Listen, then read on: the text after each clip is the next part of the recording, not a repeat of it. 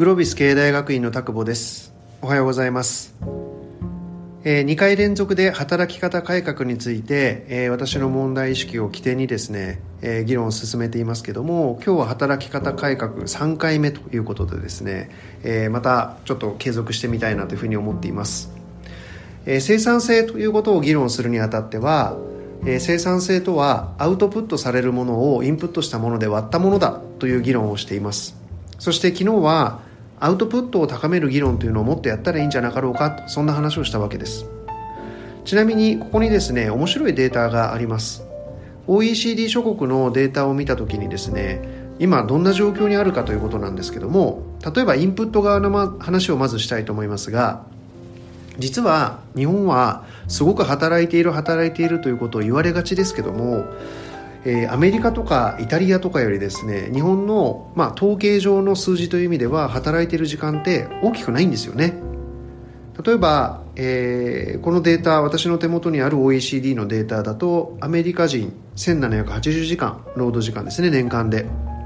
でイタリア人が1723時間日本人は1710時間カナダ人は1695時間こんなふうになってます。でドイツというのがものすごくこう著しく低くてですね1356時間ということになってますが、まあ、こうやって並べてみてもですね日本だけが何か突出して労働時間が長いということにはもうもはやなっていないっていうのも一つの事実として理解をしておく必要があると思います。では今度アウトプットの方に目を向けてみるとですねこれ大変残念なことにこんな数字になっています。まあ、労働者1人当たりのまあ利益額、まあ、それが付加価値額だというふうに考えたときには日本は8万402ドル。米国は127万75ドルということで、まあ、1.4倍とか1.5倍のアウトプットの違いが出てるわけです。労働時間は年間に60時間しか違わないのにアウトプットされるものは約1.5倍違うと。ここをもっと僕らは真剣に捉えるべきなんじゃないかなというふうに思います。じゃあアウトプット高めようっていうとですね今度はまあ一般的な話かもしれませんけどもハイアウトプットってことはですねやっぱ難しさが増す仕事が多いんだというふうに思うんですよね。例えばビジネスインパクトの大きい箇所を見定めてちゃんとそこに手を入れなければいけないとか。例えば新しい事業プランを構想して、まあ、戦略を描いて実行しなければいけないとか。高いブランド価値を作り込んで高い値段で物を売れるようにしなければならないとかということがポイントとして出てくるはずなんです。でそうなると昨日の続きになりますがやはり僕らは自分たちの能力を高める方向に自分たちを持っていかないと話が始まらないだろうということなんです。で私はグロービス経営大学院というですね日本で一番大きな MBA の学校の責任者を長年やらせていただいている中で、えー、今回えー、アンケートをちょっと取ってみました。でそうするとですねやはり学び始められる前と、まあ、卒業後学んだ後はですね、えー、ご自身の認識について聞いたアンケートですけども著しい変化が多くの部分で見られるんですよね。例えば、えー、インパクトの大きい仕事を見定めるとかですねプランをちゃんと作り込むとかビジョンを示すとかですねまあよりインパクトの高い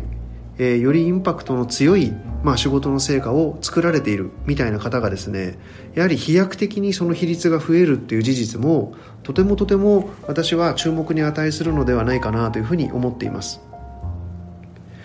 えー、物事をやはり良くしようとかより高い価値を生もうと思ったらですね自分が持っている実力を高めなければ話が始まらないというものすごくシンプルなことをぜひ考えてみていただきたいなと。でそしてもう一個大事なのがですね実は私はネットワークだというふうに思うんですね。いかに能力開発をして自分自身が例えば大学院に入る前に1の力だった人が3になったとしてもやはりその3には限度がある。これだけ変化が早く物事がコロコロコロコロ変わるということになるとありとあらゆるものを全部一人で勉強するっていうのもこれにも無理がある。そうすると3になった友達実力が1から3になった友達が10人できたら。その10人の向こうにさらに実力が3になった人が10人ずついたら。どれだけの可能性がそこで広がっていくかということはもう考えればですね想像に難くないことなんだというふうに思います。能力を上げた個人がちゃんと強いネットワークを作っていく。まあ、こんなことが起きた時にやはり我々は無限のパワーを手に入れることができてより高いアウトプットより高い生産性、えー、こんなことが実現できていくのではないかなと、えー、そんなふうに思います、えー、今日は能力開発の必要性とネットワークの重要性こんなことについてお話をさせていただきました。